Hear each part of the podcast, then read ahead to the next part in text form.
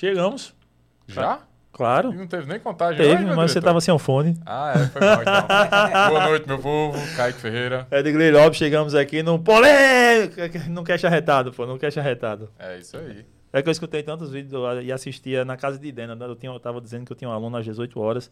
Ah. Então, quando passava a cena dos caras na TV, aí ela parava o treino pra ir ver lá os caras, polêmica da cidade de Canta. E ia contar a história todinha. Aí eu fico, desde esse tempo tem isso, aí então, pra esse episódio de hoje. Mas fiquei muito feliz, cara, com o nosso convidado do Sem dia. sombra de dúvida. Muitíssimo obrigado pela presença. Ok. Lucas. Obrigado demais, vocês, Obrigado vocês. Eu tô feliz demais, tô me sentindo em casa. De fato estou na minha cidade, mas aqui, Tá em casa, esse velho. cenário gostoso. Bom demais. Obrigado vocês. Cara, Sem dúvida, tá em casa. Gratidão por ter vindo aí para o nosso Cast Arretado. Se você tá chegando agora, Spotify, Deezer, em qualquer lugar, vem no YouTube, cara. Você tá escutando de dia, de tarde, de noite, madrugada, bom dia, bom tudo aí para você. Mas vem no YouTube, se inscreve no canal, as redes sociais. Tem o YouTube, tem um, eu não sei se tá ativo teu canal no YouTube, tá ativo? Tá Tá ativo. ativo, tem o YouTube, tá aqui, tá marcado, tem um link na descrição. E também tem o Instagram dele, segue aí, de Luquete, né, É Kaique? isso aí. A, a partir de agora, deixa o seu comentário, seu joinha, suas perguntas que a gente vai ler aqui durante o papo. Pois é. Eita. É, e se torne um arretado por apenas R$ 6,99 por mês. Você se torna, aperta esse botãozinho de membro aí do lado do inscrever isso aí, membro, e se torna um arretado pagando R$ 6,99 por mês, porque você só é arretado de verdade se escutar o novo projeto dele no Spotify e se Só tem esses dois caminhos. se tornar um arretado aqui no membro, né, Kaique? É isso aí. Só tem esses dois caminhos. E você quer produzir conteúdo para a internet? Quero produzir um podcast ou algo parecido, videocast, seja lá o que for cast, for produzir, mas não consigo fazer porque é muito caro, microfone, câmera, tem que ter alguém para editar, cortar, não sei o quê. Não se preocupe, existe o estúdio arretado, ele fica em João Pessoa. Tem um link aqui na descrição, fala com os caras no WhatsApp que você faz seu conteúdo lá. Olha o Instagram lá, de 10 podcasts em João Pessoa, 6 ou foi ou iniciou nessa casa retada ou está sendo produzido hoje pelos caras, então faça parte desse grupo aí e produza seu conteúdo com a galera que já está há mais de dois anos aí produ- produzindo conteúdo para a internet. Esse eu recomendo e assina embaixo. É nóis, né, Kaique? É. Ainda bem, Kaique. Se não recomendasse, tava fora. né? Tá, Luquete, você que é de João Pessoa, Eu sou diretamente do Bessa. ali logo do Bessa. É. E, tipo, como é que começa a tua caminhada aqui em João Pessoa, velho? Tipo, hoje você é ator, compositor, cantor, mas o Luquete lá atrás, na infância, adolescência, já, já dava ares pra isso, já, já era mais esse menino mais traquino que ia, ia enveredar para essa área mais cultural, mais artística, ou não, ou tava na área de engenharia, como é que tava os pensamentos da advocacia, pá. É isso. Eu sou engenheiro ambiental de Olha aí, formação. mais um engenheiro que não trabalha Olha, com engenharia. Tá vendo só? Mas eu, eu era um gaiato. Meu pai é gaiato pra caramba. Eu sou Lucas Queiroga Vieira de Melo, filho de Natália e Ferro Elétrico, apelido do meu pai. Ferro elétrica. É porque ele, o bicho é agoniado demais, nervoso, aí botaram esse apelido nele. Ferro elétrica. Ferro Elétrico. Não E sabe tá aí- parado aqui, não. Não, consegue não, nem a pau. É agoniado. E aí o Luquete veio de. Eu tinha 8 anos de idade, foi em 98, uma música viralizou. Qual é o seu nome? Claudete. Quantos anos você hum, tem? hum. 27. Do que é que você anda? Chevette. O que é que você chupa? Chiclete. O que é que você faz? Aí eu não lembro mais, porque faz muito tempo. Foi em 98 isso. Aí o que é que aconteceu? Por causa dessa música, meus amigos de infância, lá no finalzinho do Bessa, os nomes tudinho era com, com sufixo et. Chiclete. Huguete, Filipete, Iurete, Tiaguete, Luquete. Aí eu fui surfar, comecei a surfar com 11, 12 anos de idade. Aí um dos meninos da rua surfava também, a galera do surf, Luquete. Aí um dos meninos da rua foi estudar no mesmo colégio que eu, Luquete. Aí me mudei de colégio, mudei de colégio, uma galera desse colégio foi também, aí Luquete. Aí Chiclete, Aí já era. Ficou Luquete agora. Ficou Luquete. Eu até comecei é, com Lucas Queiroga, um nome artístico, mas no, no, no bastidor o povo me chamava de Luquete. Aí eu assumi logo. Queiroga é um, é um sobrenome bem típico, típico de Pombal, né? Tem muito Minha família é de Pombal. de Pombal. É. Queiroga e Formiga. Rapaz, tem um estudioso aí dos sobrenomes aí Tá da vendo? Paraíba, É, tá não, vendo porque eu, aí? eu estudei em Pombal quatro anos, Ah. né? Olha. Tem algum Guimarães lá? Não sei. Lopes. Também não sei. Eu sei que Queiroga e Formiga é muito Pombal. E aí, velho, tipo, vai desenvolvendo infância, pá, mas aí naquele lance, tipo, sonhava em ser engenheiro ambiental, mano? Não. Na verdade, eu não sabia o que queria. E isso eu, eu sofri muito com isso, na verdade. Mas quando chega ali 17 anos, 18 anos, vestibular pra você fazer e tal, aquela imposição social, né? É, tem que escolher do que você coisa. tem que escolher algo bom, algo que, que lhe dê saúde financeira e tudo mais. E aí eu caí para engenharia. Eu gostava de matemática. Gostava bastante. Eu fui, vou para engenharia. Aí surgiu engenharia ambiental, um curso novo, curso do futuro. E eu go- gosto dessa, dessa da, da função do engenheiro ambiental, né? Essa colaboração com o mundo que a engenharia ambiental tem. Me identifico demais. Porém, eu não me senti um colaborador sendo engenheiro ambiental. Tá. E aí eu fiz muita coisa, assim. Tudo que aparecia de oportunidade eu encarava para poder me encontrar. Sofria com isso, porque meus amigos sabiam o que queria. Amigo meu, Vitor, Vitor Felipe, desde pequeno o bicho jogava vôlei que só a porra. A- até hoje tá aí, tá no circuito mundial de vôlei de praia.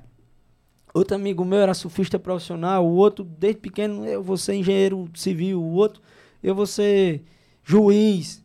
E eu, povo perguntava pra mim, eu ficava sem saber o que dizer.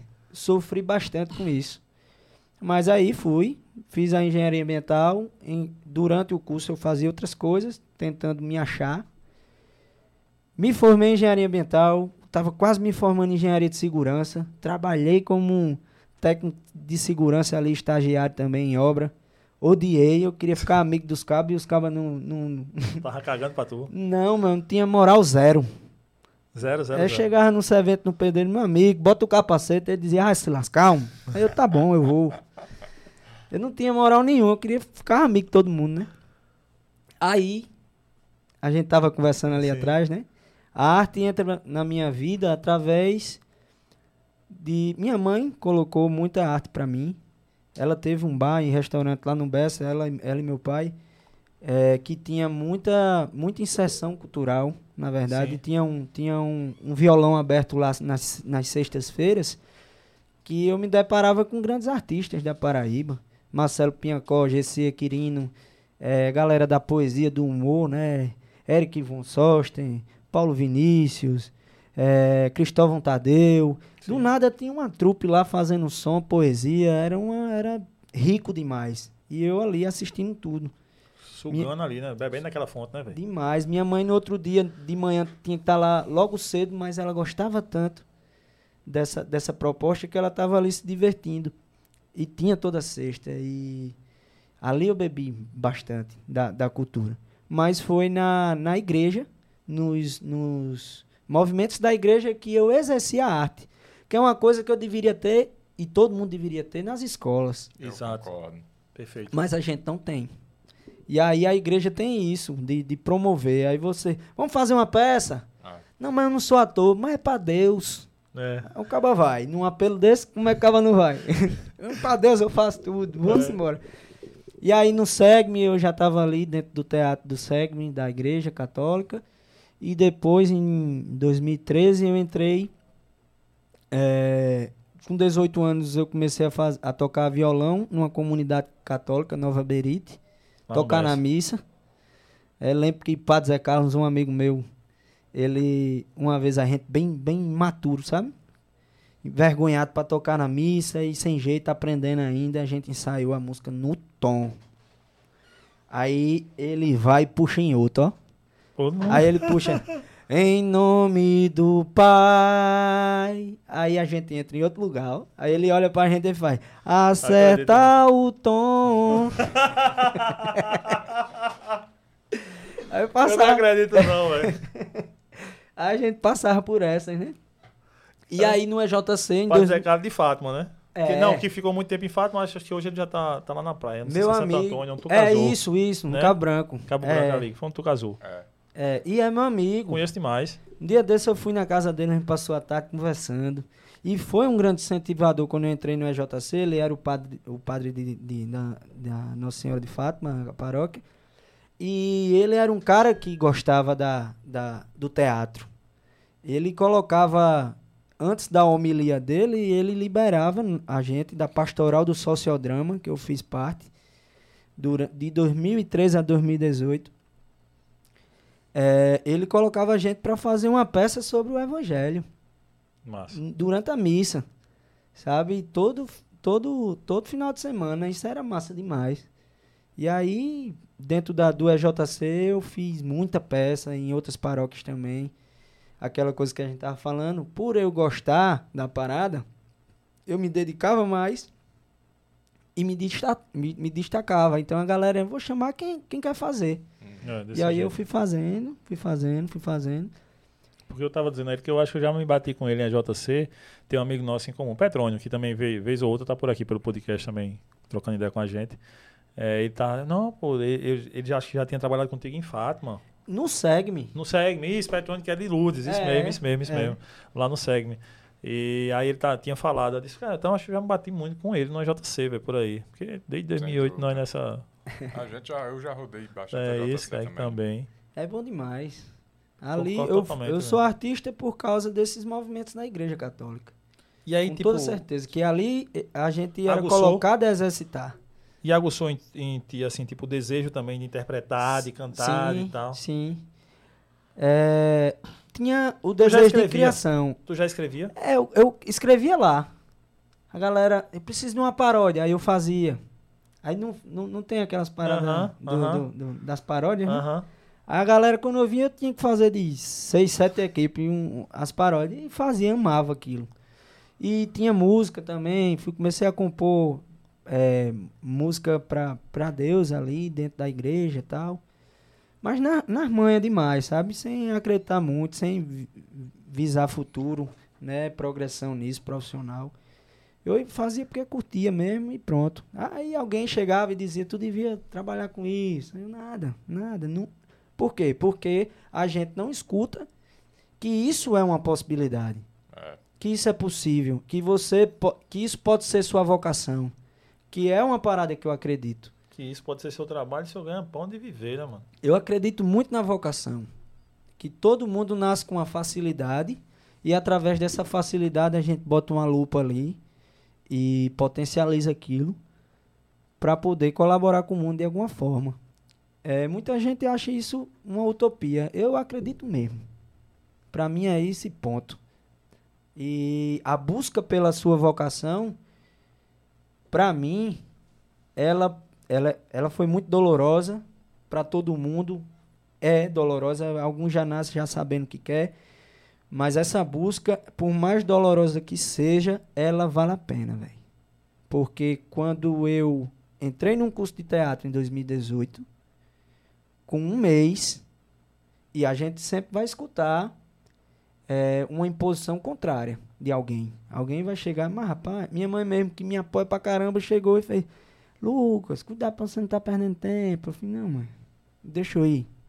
Sabe, naquele. Na, num, num- sentimento de suspiro que eu, que, eu, que eu tava naquele momento é. Véi, eu vou tentar de novo, vou estar parada. E quem sabe é isso, eu só vou achar caçando mesmo. E com um mês de curso, eu sabia. Todo mundo que estava ao meu redor já olhava para mim e via um semblante diferente. Meu, meu ex-sócio, Vitor Chianca, meu amigo e irmão, que era sócio na engenharia ambiental, ele olhou para mim e fez: Tu tá gostando, velho? Demais, velho. Eu encontrei o que eu quero. Aí o bicho vai te embora, doido. Tu nasceu para isso. Saca? Ele não tava preocupado com a empresa. Estava preocupado comigo. É isso que tu quer, velho. Isso tá na tua cara aqui. Tu não precisa dizer nada pra mim, não. Vai-te embora. E, e de fato foi.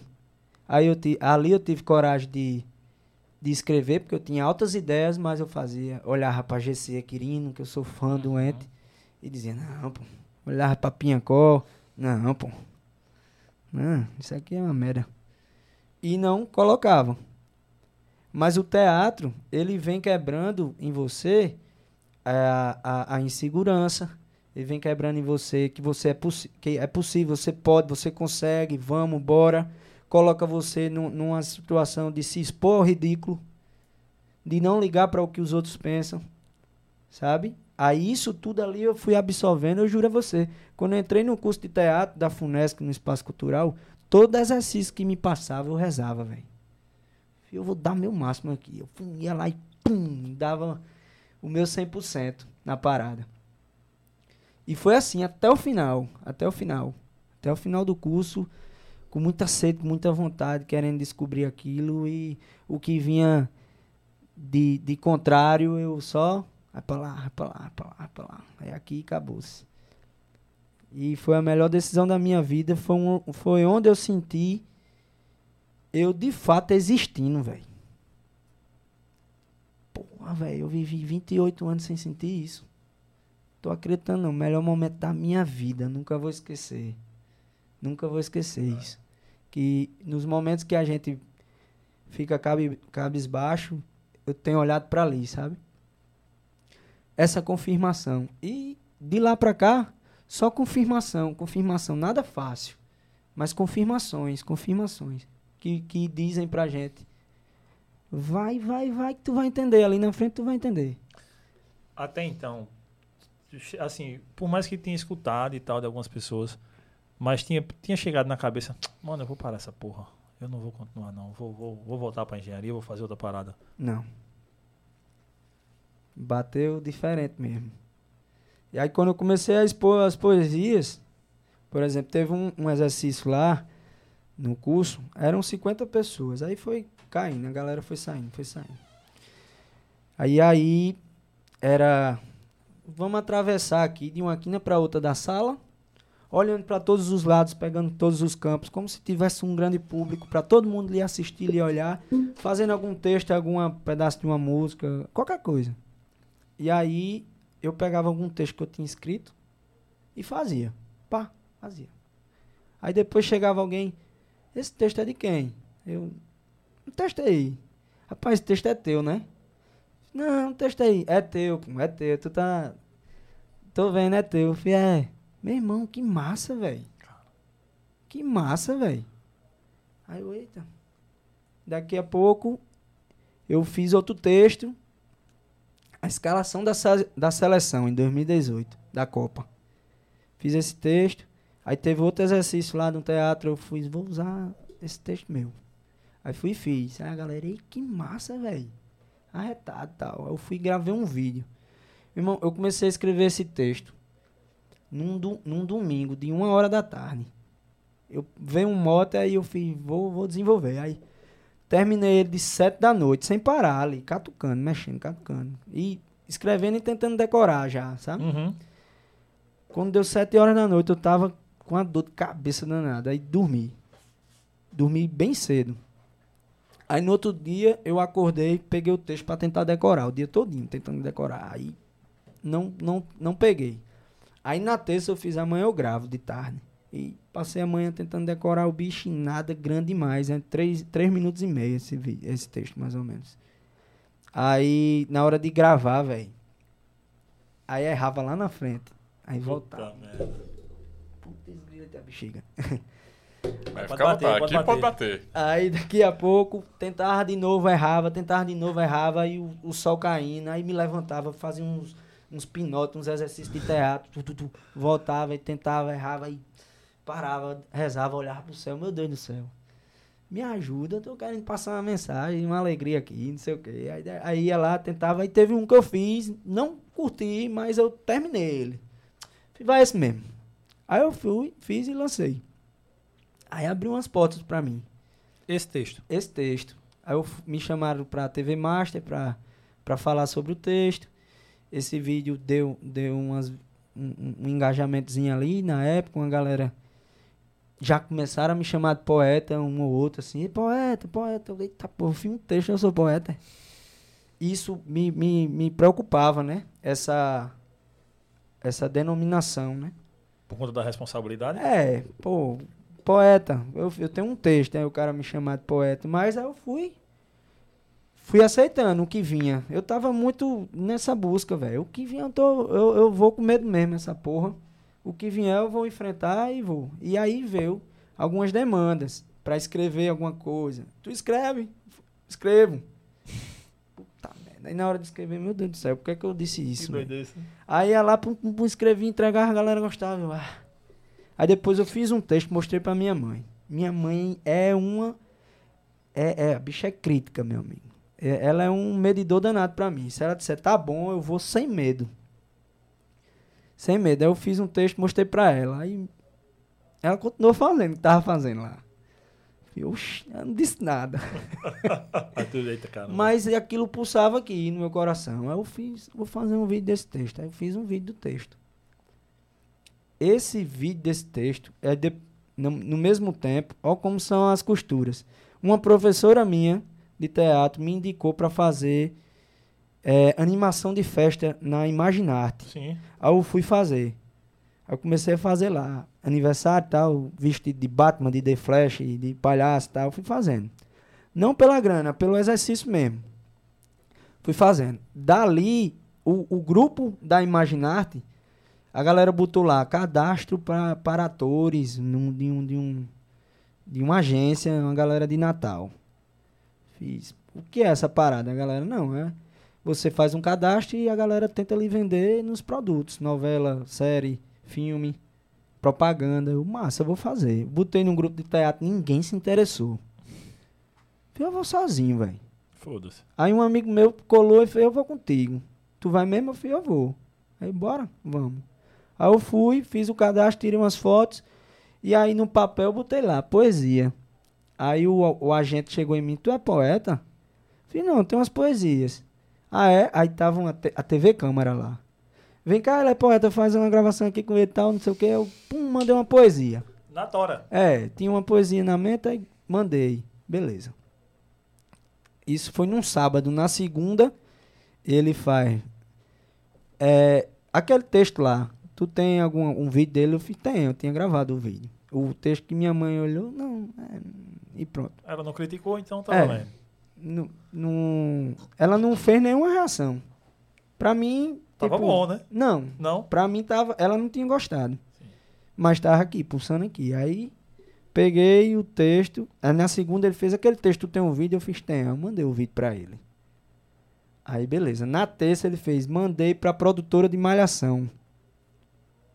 Enfim, beleza, um negócio impossível danado. Na quarta ele faz. Ei, segunda-feira, 11 horas da manhã, tu tem que estar lá no, no aeroporto do, de Natal que Malhação tá vindo gravar em Pipa e tu ganhou um personagem. Puta. Como é, homem? Aí pronto, aí o povo da Globo, toma ligar. Era um, um ligava pra pedir a- o número de camisa de sapato de bermuda, o outro ligava pra saber a conta, o outro ligava pra. Um monte de gente ligando, pô. Eu falei, não tô acreditando, não. Aí eu fui lá, nunca tinha visto uma câmera na vida. Só aquela lá, da entrevista. Hum. Aí fui lá fiz a participação. Um, um vídeo de poesia. No, na, era uma cena de malhação e tal, com Era. a galera e três episódios. Aí eu fiz, eu fazia um, um assistente de um diretor de um clipe. Pedro. Assim, a gente vai associando as coisas, né? Pedro é o nome do meu irmão. Quando eu vi o nome da parada, eu fiz, isso é uma confirmação. A gente quer acreditar nas coisas. Exato, exato. Mas tem que ser, velho. foi, é isso, é isso. E aí, pra tu ver, né? A costura da parada. Eu tava ali, dando um gás, mostrando sede e vontade dentro de um curso.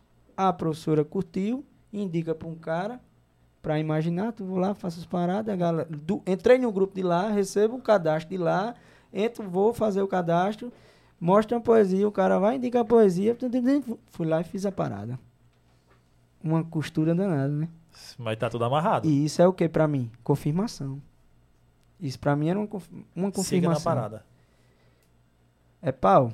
E aí no curso de teatro eu tive o privilégio de ter recebido aula, instrução e direção. A última peça que Roberto Cartacho dirigiu. Roberto Cartacho é a pessoa mais importante do teatro paraibano. Foi ele quem fundou esse curso da FUNESC, que lançou muita gente. Uhum. E eu escutava de, de Roberto. É, Roberto, quando eu voltei da, da, de Malhação, da, dessa participação, ele. Quando eu cheguei, a galera tudo curiosa, né? E eu já sabia, meu irmão, a galera vai ficar perguntando: Roberto é rude. Eu tenho que chegar pianinho. A galera, como é que foi? Não sei o que, não sei o que. Aquela coisa, Uhum. glamour que a gente cria, né? Uhum. Da parada. Globo, porra. No meio da zoada, Roberto Cartacho faz, pega uma vassoura e, e me dá. Varra aqui essa porra.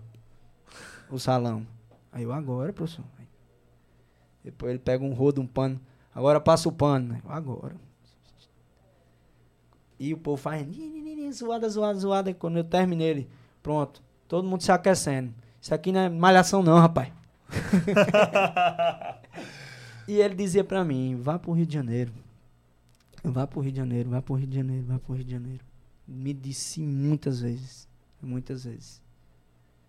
E eu tinha um sonho de sair de casa para poder sair de casa, saber se virar só, de ter conhecer outra cultura, viver viver no pau, como meu pai viveu, com 17 anos saiu de casa para morar em Recife, se virando, sabe? Eu tinha esse sonho, essa vontade. E ao mesmo tempo unido a um sonho profissional. E eu pude realizar isso.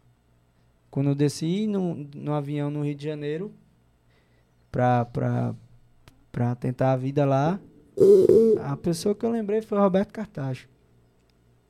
Que tava ali no finzinho de vida e eu pude estar com ele. Isso pra mim é outra confirmação. E lá eu tive um moi. A experiência de, de gravar Malhação lá em Pipa, como foi? Pra mim foi frustrante. Porque eu sabia que eu não fiz o que eu, que eu podia. Por não entender o meio, por não saber como é que eu me comporto. E aí eu fui me travando. Eu cheguei pra. Eu tinha altas ideias do que fazer. Tinha algumas falas interessantes. Eu podia preencher, tirar onda. Se fosse hoje era outra coisa. Mas aí eu cheguei no, no, no, no diretor. Fiz, olá, tudo bom, Caruso? Tudo bem? Eu sou o Lucas, eu vou fazer o personagem Pedro. Tive algumas ideias pro personagem, queria saber o que você quer, o que é que você pensa. Ele, assim, do jeito que você tá falando. Vai lá. Eu, caralho, velho, o cara nem me escutou. Eu não sabia que se eu podia fugir do texto. Eu Hum. não sabia se eu podia botar um caco. Eu não tinha noção. Aí fiz tudo seco. Entendi que era tudo cronograma. Bora, vamos. É, vai, cena, foi, pronto, valeu. É tudo correndo. Os caras fazendo um trabalho externo. Tem, tem hora, tem tempo, Uhum. tem diária pra pagar. Tem que cumprir aqui nesse tempo aqui. Então eu fiz, meu irmão, eu vou, vou arriscar pra eu levar uma chamada. Eu Ô. vou errar, se tem uma equipe gigante aqui esperando eu acertar. Vou não, velho. Fiz o feijão com arroz, pra mim, mal feito. Porque tava retraído. Mas aprendi que só, né, com isso. E aí isso aí também me deu a oportunidade aqui. Quem é esse menino que foi pra malhação? Aí toma publicidade pra cima. Aí que eu fui entendendo câmera, o jogo de câmera total. Aí eu fui entrando em outros buracos. No, nesse, isso tudo em 2018. E Ah, faz, foi, um- foi uma avalanche, Foi. né? 2018, então. fazendo evento com poesia, fazendo poesia por demanda, fiz malhação, terminei o ano com um espetáculo, fazendo espetáculo com, com o final do curso, e tinha um, um show de poesia. Foi o ano de 2018. Virou para 2019, aí já fiz mais outras duas peças. É, tive. E aí, quando entra em 2019, tu escreve essas peças já. Não, Ah, essas peças são tuas, não. Tu... não, não, não. São peças que. Mas o show de poesia, poesia é teu. Era, totalmente era. Sim. E aí eu tive, eu ganhei um presente nessa vida também, que se chama Suzy Lopes, que é uma atriz da Paraíba, que tava em Mato Sertão também, uma gigante. E ela via a minha sede e abraçava, sabe? Bora, vamos. Catucava, eu chegava, catucava ela, eu tô com dúvida nisso, quero, pensei nisso, pensei. E ela, ah, é massa, ela amava isso, sabe? Ver uma pessoa interessada no teatro, naquele ofício. E então, ela provocava para ver se a pessoa queria, que gostava. Quando ela via, ela entregava. Me ajudou demais, bicho. Me botou nessas peças, dirigiu. Fui dirigido por ela em três peças. É, em outras situações também, teste para série, para filme, para essas coisas todas. Ela ia lá, me ajudava. Me ajudou demais, demais mesmo. Suzy é uma... pra- é a minha mestra. É a, é a é a pessoa que é minha mãe nesse lugar, sabe? Devo muito a ela. Luquete, e chegando no Rio, já tinha alguma coisa programada, já tinha uma oportunidade ou foi na Não. tentativa? Foi na tentativa. Eu comecei a fazer. Na, a pandemia, Tu, tu foi pro Rio, só pra entender o crono- cronograma aqui, tu foi em 2020 2021. e 21. Isso. Isso. 2000, 2000 2019 tu saiu com as peças na Paraíba. É, pá. peça, publicidade, rodando Ah. ali, fazendo um evento de poesia. Aí 2020, pandemia. Quando veio a pandemia, foi, foi onde eu comecei a compor mesmo, de fato. Unido a Lucas Dantas e José, que foi meu parceiro na novela. Chegou um momento da, da pandemia que começou a flexibilizar. E a gente se escolheu para se encontrar, para produzir. E aí a gente fez muita música junto. E como é que chegou o José na, na tua vida, na tua história? Isso é o José lá, teu brother lá de trás? Como é que é José aí? Véi, pronto, lembra que eu falei do bar? Sim. A mãe de José ia lá no bar. é, era frequentadora, eu conhecia ela. E depois de um tempo, o pai de José abriu um bar que tinha também é, essa manifestação cultural. E meus pais me levavam lá. Então eu conhecia a mãe de José e conhecia o pai de José e não conhecia José. E ele da mesma forma, ele conhecia meus pais e não me conhecia. Chegou um ponto que a gente se sacava só. Aí depois é que a gente se encontrou e, e trocou ideia e, e- e foi se unindo, foi se encontrando. E ele com a banda dos Gonzagas. Aí depois de um tempo ele já chamava, Ei, chega aí, vamos fazer faz uma poesia. Eu subia no palco dos Gonzagas, fazia uma poesia. Participei de live com os Gonzagas também, Uhum. apresentando. Aí a gente foi se uni- unindo, foi se unindo. Depois começou a compor, durante a pandemia, compor, compor, compor. Aí ele foi trabalhar no Rio com Juliette. E eu tava naquela aqui, agoniado, querendo morar fora, cogitei morar na, em Portugal. Queria porque queria isso, estu, é, pesquisando teatro, curso de teatro para fazer e tudo mais, mas miou. E aí teve esse estalo do Rio, aquela, aquele sussurro. Zé mesmo chegava pra mim e dizia: Bicho, vai pro Rio, velho, a tua cara. Vai pro Rio, tu vai gostar. E aquele sussurro de Roberto Cartaz também no meu ouvido. Aí eu fui, juntei uma grana, fazendo som, música aqui com, com, com o Lucas. A gente montou um grupo ali, uma banda, começou a fazer som, som, som, música autoral, poesia. Aí eu juntei uma grana, juntei 10 mil conto, comprei uma passagem, Lucas comprou também e a gente foi. Aí Marília Maia, que hoje é, é minha amiga empresária, empresária de Zé também, eu falei com ela, Lila, tô indo aí pro Rio, se tu souber de algum canto pra morar e tal, algum quarto pra alugar. Ela, não, fica aqui no meu quarto que eu tô indo em João Pessoa fazer um, um, um procedimento médico. Venha pra cá com o Lucas, aí vocês arcam o quarto e fica aqui. Aí a gente foi, ficou lá, ela recebeu a gente, já, já apresentou a gente a outras pessoas de lá, já, já criou um, um- um vínculo artístico. Já ligou vocês contra a galera. É, já fez essas pontes. E aí a gente ficou dois meses e meio ali, morando no, no, no, no- num quarto lá de Lila. No Rio é muito comum isso, a galera dividir apartamento. Gente que não se conhece, aluga quarto e pronto. E aí depois Lucas voltou. Chegou Pedro Delgado, que é um amigo meu, pintor, artista plástico, que também é ator, fez o curso comigo, inclusive. A gente saiu atrás de um lugar pra morar, achou um canto pra morar uma pensão em Santa Teresa de uma paraibana, velho. Quando a gente chegou, bateu o olho com ela, já, já criou uma conexão. Aí tinha vários quartos lá, e tinha um quarto pequenininho para duas pessoas. Era 1.100 o quarto. 550 para cada. E tipo, a gente andava no metrô e eu a galera, pô, rapaz, difícil demais arrumar canto pra morar, tá? Todo mundo com dificuldade para achar canto para morar. Sim, aí eu fui no Rio em dezembro de, de 2021. Aí beleza. Aí a gente achou esse canto para morar, uma pensão lá. Tipo, eu e Pedro a gente acordava, eu tirava a remela dele, eu tirava a minha, bem pertinho assim. Do aí lado. depois É, vazou uma galera do, do, do melhor quarto lá, que tinha uma varanda, que tinha uma cozinha só pra eles. E tipo, era 10 pessoas na casa, sabe? E muito rotativo. Você, Saquei. era massa, você conhecia muita gente, mas ao mesmo tempo vinha gente de todo tipo. Então a gente viu muita coisa lá também. E aí foi nesse lugar que eu conheci o Rio mesmo, o rolê cultural, do lado do centro, a malícia do Rio, os perigos. E aí conhecer a galera, eh, os artistas, de ter espaço, de fazer poesia nos palcos de Caramuru e Julião, que são dois amigos de Recife, de abrir espaço demais lá. E outras galeras. Aí vai pro caminho até chegar na, na novela. Pedro começa a namorar com Quitéria, que, é uma, que era uma atriz de, de Natal, que é de um grupo de teatro, Teatro Carmim, que vai fazer uma turnê no Rio com o espetáculo Jaci. Aí vai uma galera de Natal desse espetáculo, desse grupo. E aí eu conheço essa galera toda. E chega um ponto de, de, de eu chegar e dizer, ei, deixa a gente, tô precisando de ajuda.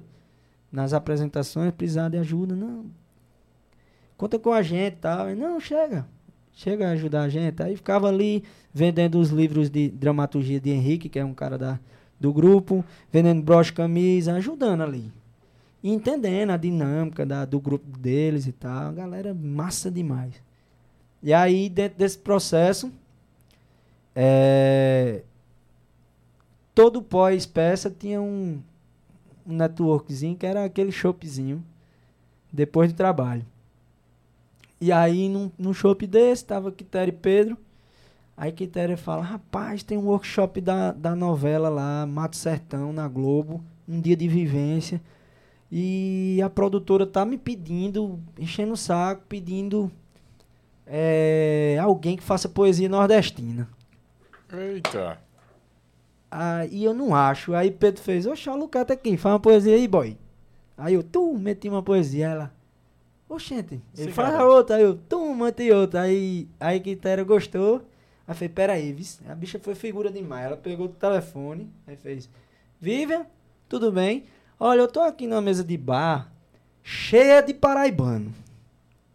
Aí eu perguntei aqui se alguém conhecia alguém que fizesse poesia nordestina e tal. Unanimidade, todo mundo disse o nome de um tal de Luquete. E eu já me conhecia. Aham. Vou te mandar o contato, viu? Aí fez essa presa pra mim. Eu, caramba, que bicha figura, valeu, obrigado, que massa. Beleza, aí ela vai te ligar, ela vai te ligar, e nada. Aí deu uma semana, as, as duas últimas apresentações de Jaci, segunda e terça. Segunda, fui lá, a gente, eu e Pedro, a gente ajudou. Na terça, e nada da mulher ligar. E o evento era na quarta. O evento, é, é esse dia de vivência. essa vivência que era o elenco todo da novela, a equipe toda, num dia todo de vivência, de forró, de peça. E o grupo de teatro Carmim iria apresentar nesse dia de vivência um espetáculo deles premiadíssimo, que é a Invenção do Nordeste. Aí beleza. Na terça tem um espetáculo Jaci, termina, network, chopp. E eu olhei pra Pedro, Pedro olhou pra mim, eita, lá vai mais 80. Que- Os 80 que a gente não tem. Mas vamos, tem que ir. Beleza. Chega lá, a gente tá lá, come, toma um choppzinho e tal. Daqui a pouco Quitéria sai, senta numa mesa lá longe com, com uma mulher. Depois de uns 40 minutos, ela, Luquete, vem cá. Isso tu já tinha manjado, ela já tava lá com a mulher nessa mesa já. É, mas eu não sabia quem era. Sim. Terça de noite. O evento na quarta de manhã. Luquete, vem cá. Luquete, Vivian, Vivian, Luquete. Aí eu, eita, Porra. tu ainda vai me ligar hoje? tu dissesse? Foi. Aí ela riu, não, não é assim, tá, tá muito em cima. Ô, rapaz, aí Quitéria ficou ali, deixa ele ir. Faça aí uma poesia, aí pá, poesia. Faça outra, poesia. Aí ela gostou tal e ficou naquela. Ah, mas eu não tenho cachê, eu não, não quero cachê não. Mas eu não tenho um carro pra lhe buscar, nem, nem lhe deixar. Não, mas eu não quero não. Relaxa. Do meu Ela, jeito. homem, o filme deixa eu ir. Ela ficou aí que Tera fez, ele vai como se fosse do grupo. Pronto, resolvido. Ela, tá bom, vai. aí no outro dia tava lá, de 8 horas da manhã. Aí tava lá também Ceissa Moreno, que é uma, é uma sanfoneira paraibana, que se assumiu artista mesmo agora, com 60 e poucos anos. Sabe, uma figura, um talento danado, um exemplo, um, um contágio maravilhoso essa mulher. Incrível. E aí Cessa tá ali, faz, faz uma música na sanfona, e aí eu chego, meio como um mestre de cerimônia, antes de fazer a poesia, sabe?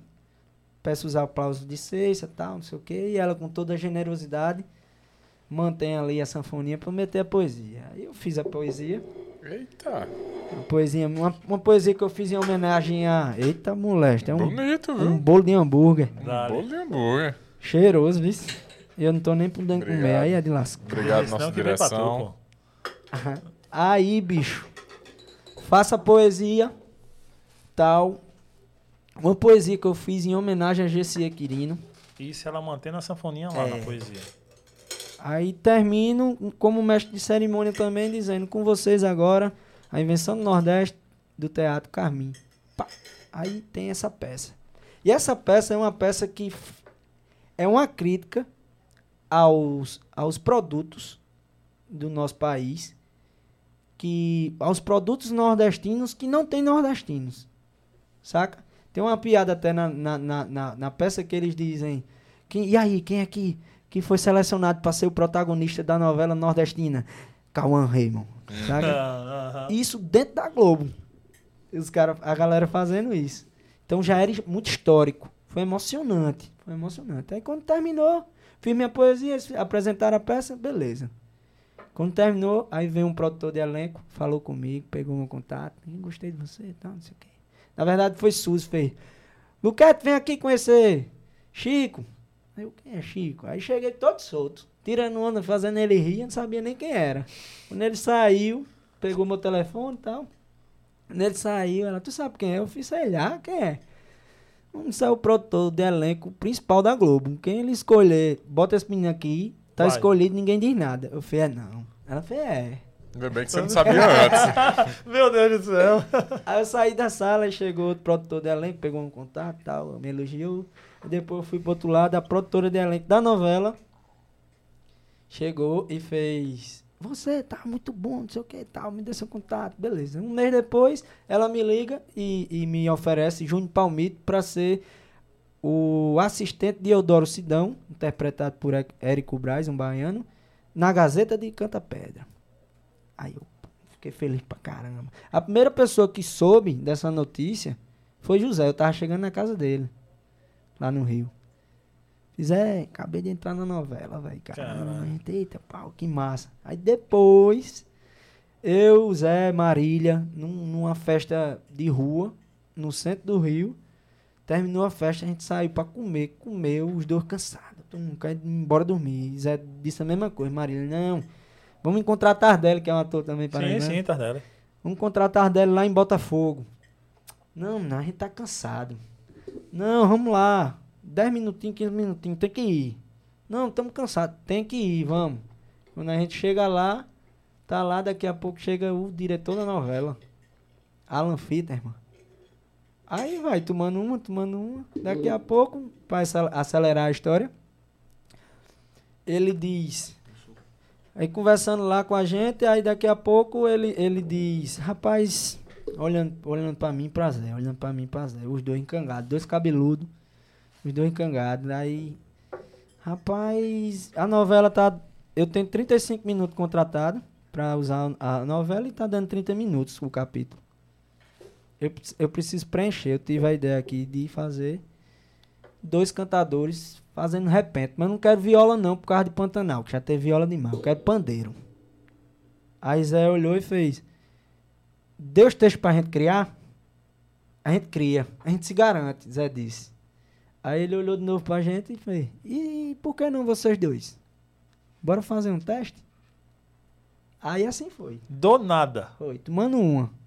Pô, O choppzinho lá. ca- gasta nos 80 que não tinha. É. Caramba, velho. Network do shopping. As coisas acontecem. Confirmações.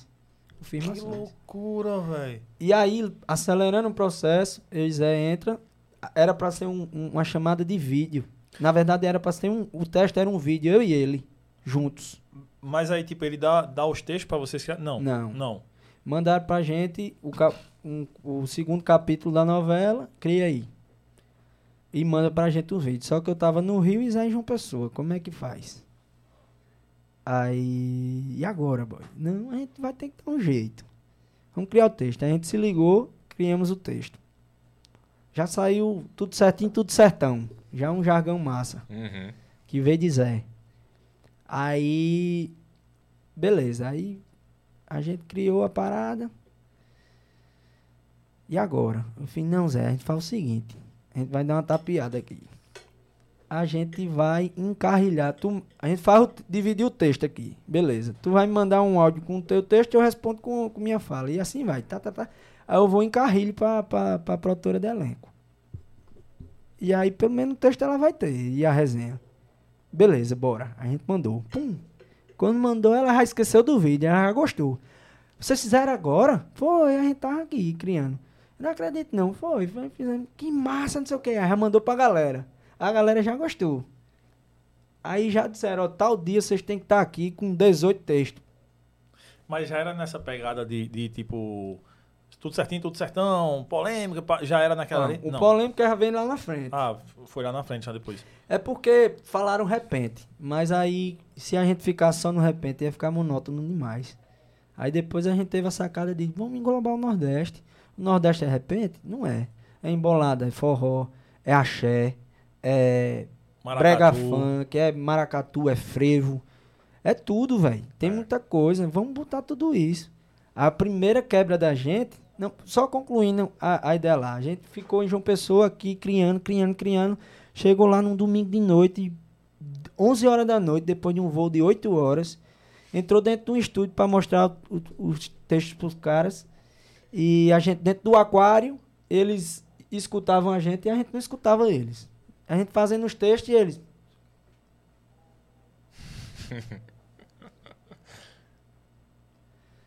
Aí eu, eu, eu e Zé, a gente microfonado, não podia dizer nada, um olhava pro outro e só dizia. Tamo lascado. O povo tá gostando não. Nem a gente tava, porque tava, não sabia o que eles queriam, pô. Faz aí. Mas não fizeram os 18 textos. Não, a gente chegou com 12. Aí beleza, a gente vai pra um hotel do lado da, da Globo, que a gente pagou pra dormir perto. Não consegue dormir. E era texto e, de repente. Quando deu 3 horas da manhã, eu sem conseguir dormir e Zé bem quietinho, filho, se eu me mexer aqui, eu acordo ele, eu vou ficar bem quietinho. Aí, quando eu vejo ele se mexendo, eu fico, tá acordado, boy? Ele, tô. Fizer, não consigo dormir não, ele nem eu. homem. Fizer, minha cabeça tá...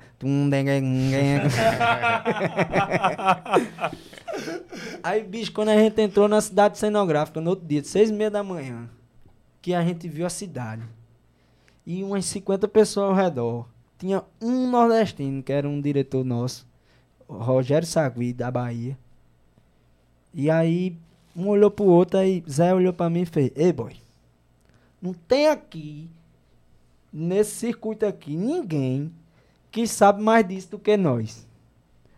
E a escola que a gente teve, o que eu bebi, as fontes que eu bebi, muitas coisas foram as mesmas de Zé. Sim. Marcelo Piancó, GC, que essa galera aparecia também no bar do pai dele. As, as coincidências, os bares, o movimento cultural, as referências. Quando eu e Zé a gente se conheceu mesmo, eu jogava. Toca aí Paixão de D'Artagnan, que era coisa que eu escutava da galera que ia lá no bar. E o bicho tocava. Como é que tu sabe? Não, eu vi da boca de Carinha de Anjo, Fabrício Rodrigues. Eu achei também. Aí tinha muita conexão. E aí a gente grava na segunda-feira. Na terça de noite o diretor liga e faz, é, amanhã a gente precisa regravar esses seis. Porque a gente precisa. é, José Vilamarim, que era o, o cabeça lá de todas as obras, ele quer que vocês quebrem a quarta parede. Aí Zé, puta que. Os textos estavam massa, pô. Foi massa demais a gravação da gente tal. Fui, Foi mesmo. Mas é.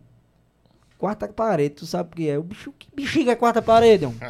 Fui olhar pra câmera. Ele, é não, eu falei, é. Bora, bora, simbora. Aí a gente chegou lá, olhando pra câmera, ter a, ter a, ter a liberdade de dizer, tu que tá aí, peidando no sofá. Saca? E, e amanhã vai acontecer isso. Isso é, isso é muito bom, velho. É, essa intimidade, sim, né? sim, sim. Vira, vira o quê? Um, um- um jornalista, pô. Uhum. Uma- é um comunicado aqui, ganha, ganha mais verdade, né? Exatamente. Escuta o que eu tô dizendo, não tô olhando pra tu aqui. Ganha mais verdade. A gente foi lá e gra- regravou. Aí na quinta de noite ele liga. Regravou os mesmos seis. É. Ele, o diretor liga. Preciso que vocês regravem de novo. Precisa dizer. Vocês viram o que aconteceu agora nesse capítulo? E depois dizer cenas do próximo capítulo. Precisa ser didático. Na sexta de manhã a gente vai lá, grava isso.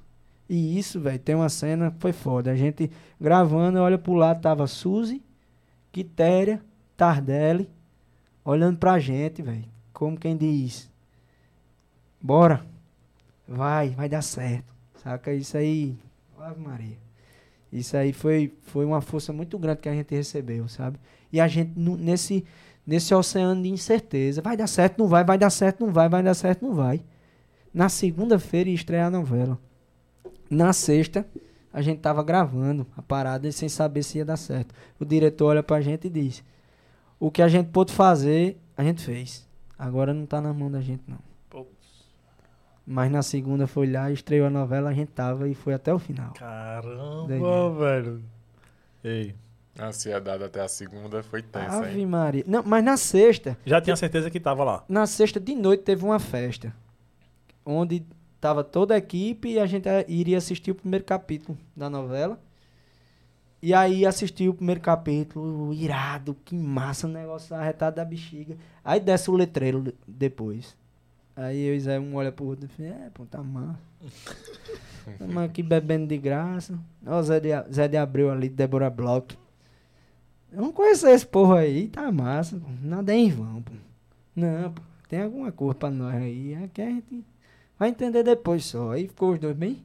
Mofino. Enquanto os dois conversavam assim, meio triste, acaba o letreiro, aparece a gente. É! Caralho. E todo mundo gostou de cara, velho. Foi um abraço mesmo, que todo, todo o elenco já chegou abraçando a gente. E isso é massa, vocês são bons, que foda. É muito doido. E, e como é que funciona? Tipo, beleza, entrou na novela, pá. Como é que funciona o desenrolar da parada, velho? Até porque tu tava com dois personagens. Isso. E eu cheguei a gravar com o Júnior Palmito dentro da novela. E depois o autor fez, ó. O cara tá dentro da novela, o personagem. E no final, sabendo de tudo, mina. Aí caiu. Aí eu, eita. Fiquei triste pra caramba assim na hora quando o diretor me disse. Mas ao mesmo tempo eu fiz. Pô, mas eu tô fazendo uma parada com o Zé aqui que tá. Tá irado, caiu nas graças, tá valendo demais. Tu é doido, eu tô. Tenho que reclamar de nada não. Esse sentimento, né? Quando eu tava pensando nisso, o diretor fez, mas se você quiser um personagem, eu lhe dou. Falei, me dê, papai. Aí veio o Casimiro, que foi outro personagem. Mas novela, uma analogia que eu tenho é de um videogame. É o bonequinho correndo, nos, pulando os obstáculos e uma parede de espinho vindo assim, eu querendo engolir. Ou tu faz, ou tu roda. Dança, velho. Não tem tempo, velho. Tem que fazer. Eita, mas eu queria, queria. Não tem querer, não. Gravou, é isso mesmo. Pronto, chega pronto melhor. Chega melhor na próxima vez. É isso. É pau. Caramba, não tem esse tipo, errou. Não, tem. Tem. Mas eu digo assim, tudo é cronograma. Não, tipo, você chegou em casa e pensou, porra, vai, dava pra ter feito melhor isso e isso. É, aí, tipo, ah, amanhã tem como a gente fazer. Não, não tem, já era. Tem, Tem- uma pressão, né? Tem, tem. Tem, tem diretores e diretores. Tem diretor que diz. Foi, foi cena. Aí, não, diretor, queria refazer por causa. Pô, não acredito em mim, não ficou bom, pô. Vamos nessa, vamos pra frente. Porque tem cronograma. Tem gente, Hum. não, vamos outra. Vamos nessa, vamos fazer mais outra. Eu e Zé, a gente tinha essa liberdade. Gente, diretor, a gente pode fazer de novo, tal. Pode, pode, vamos nessa, vamos fazer de novo. A galera deu liberdade pros textos, que eram nossos, eu, meu e de Sim, aí era outra pergunta, como é que é? Teve uma vez, o- eu lembro, o capítulo 26, que, que dire- Alan chegou pra gente, o diretor, e fez. Eu queria que vocês regravassem. Por quê? Não, porque ficou uma merda. Não ficou legal, não. Não gostei, não. Regrave, vocês vão fazer melhor, certeza. Um. E teve outra vez que, no texto, assim, tem como mudar isso aqui? Tem, pra isso. Tem, massa, beleza. Muda aí, pronto, ficou bom, ficou melhor, pronto, pronto acabou-se. Tipo, que a gente lembra, assim. Muito muito pouco mesmo a galera interferiu. Tanto que a gente não, não tinha filtro, a gente chegava com texto. E aí, meninos, como é? É, o primeiro texto, passa aí pra gente, pra gente escolher a locação. Tá? A gente fazia. Ah, massa. Vamos fazer no bar ou na igreja? Mas pro bar, né? Pro bar. Era tudo aberto, tudo. Um clima muito de.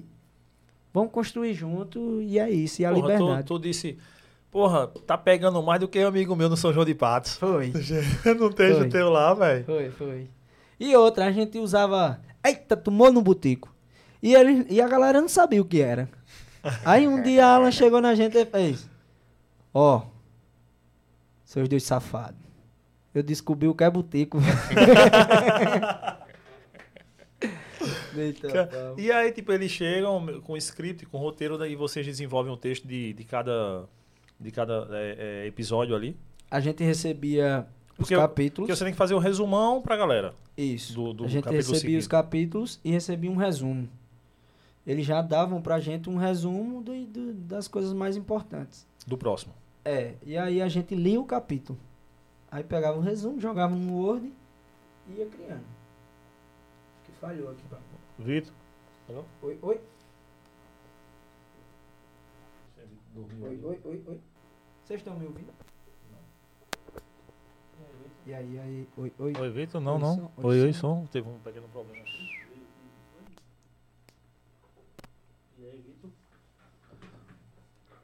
Oi, oi. Ah, Agora. Voltou, voltou. Xi. E aí é isso. Cara, é, é, é muito louco tudo que tu viveu, né? Porque, tipo, desde 2018, 19, por tudo que passou. E, velho, você chegar, tipo assim, se não tem ido pro Rio, não tinha rolado a parada. Se você, tipo, não tem ido pra o Imaginarte com o Flávio, com aquela Sim. galera lá, né? Não tem rolado a parada. É muito louco, né, velho? Tipo, E- como tudo tá ligado, né, E mano? tem outras costuras também, que me fizeram estar no Rio ainda. Tipo, eu fiz parte da novela Reis da Record. Eu cheguei em dezembro de 2021. Em janeiro de 2022, eu, eu tirei três dias assim pra atualizar meu material como ator. Assim, tudo. Deixei tudo redondinho. Aí eu recebo de Tamires, uma amiga minha, paraibana, que é atriz e mora no Rio. Um, um- uma postagem do Facebook. É, buscamos homens de 20 a 40 anos, cabelos grandes, para um longa-metragem. Um filme. Tinha dois minutos de postagem. Aí ela me mandou, eu já mandei meu material todinho assim por e-mail, assim, rapidão. Com dois minutos o cara já me respondeu. Com 10 minutos eu já tava falando com outra pessoa, uma mulher, Núbia, que é um agente que tava levando atores pra, pra essa série da Record, a Reis, aquelas séries bíblicas. Sim, sim, sim. Aí ela pega, fica trocando ideia comigo, faz- me manda uma selfie. Agora, aí eu, pá, manda a selfie. Ela, beleza. Lucas, o diretor aprovou. Venha pra Record agora. Eu vou, arrumo as coisas, tá. Pego um metrô, depois pego um Uber. É longe pra cacete, velho. Lá, muito longe. Chego lá, faço o teste do Covid. Aí um amigo meu me liga por vídeo, aí o Renan Show, um parceiro meu de música. Eu, caramba, boy, eu tô aqui na Record, velho. O bicho, tu tá onde? Tô na Record, passei aqui pra um trabalho e tal. E eu conversando com ele, caramba, velho, tu conseguiu, doido, o que tu queria, doido. Caramba, que massa e tal. Eu conversando com ele aqui, chega uma, uma produtora e faz, Lucas? Eu, oi, Lucas, seu teste de Covid deu positivo. Eita. Eu queria que você voltasse para casa. Uma médica da Record vai entrar em contato com você, vai, vai, vai lhe assistir. Você vai ter um acompanhamento. Mas eu queria que você retornasse. Bicho, eu juro por Deus, eu fui para casa. Eu, eu dei um choque em mim ali. Mas eu fui para casa com um sentimento. Isso não foi racional, foi no coração, assim. Eu olhando assim, o Rio de Janeiro bonito pra caramba na, na estrada, eu olhando assim dentro do metrô e do Uber, nos dois caminhos. Eu, caramba, bicho. As coisas são possíveis demais, velho. Eu tava em casa. Mandaram eu vir. Eu, e eu tô, eu tô com Covid, mas não tô sentindo nada. O bicho, as coisas são possíveis, velho. Eu fico, eu voltei emocionado pra, pra casa. Fiquei 10 dias lá de repouso, beleza. Vim, vim em março pra, pra João Pessoa pra fazer uma publicidade. Faço essa publicidade, dá uns seis dias de trabalho e tal. Que era um- uma grana que ia me sustentar um pouco mais lá. Meu dinheiro já tava No final da vida já. é, aí eu, pô, consegui isso, massa. Vim aqui pra gravar a parada. No final do set, isso foi em Mamanguape. Pra quem não sabe, 40 minutos de João Pessoa. Termina o set, isso num campo. Quando termina, a galera, pô, Luquete, valeu, ficou massa e tal. Valeu, galera, tamo junto tal, não sei o quê. Aí me liga Núbia, a mesma? Sim? A Você mandou gente. ir pra casa. É, não foi ela, Não. mas é a gente, a pessoa que, que me botou lá. Lucas, tudo bem? Tudo. Preciso que você me mande um- uma foto agora, uma selfie. É, estão lhe querendo de novo. Aí, oxe, agora. Fui, pá, mandei. Aí ela liga de novo, tal. Ó, é o seguinte, eu preciso que você esteja amanhã, às 3 horas da tarde. Isso era 6 da noite. Às, às 3 horas da tarde, na Record. Fiz, hoje é quinta-feira. Era, era quinta-feira, aí eu fiz, eu tô com uma passagem pra segunda-feira pro Rio, pô. Segunda eu tô aí, já deu tudo certo. Ela, não, você não tá entendendo, você tem que estar aqui amanhã às três horas. Consegue? Aí eu consigo. Fiz, Meu Deus, o que é que eu faço? Sem imaginar como ia conseguir. sem internet, porque eu tava no campo. Aí eu ligo pra Johnny, um amigo meu que tava morando lá em casa. Johnny, tu consegue comprar pra mim uma passagem pro Rio pra amanhã? Ele consigo. Arrocha aí. Ele mandou, é 1.300 conto a passagem. E eu tinha 3 mil pra morar no Rio. Só que eu tinha um cachê pra receber, que era aquele. Aí, beleza. Eu, compra aí pra mim.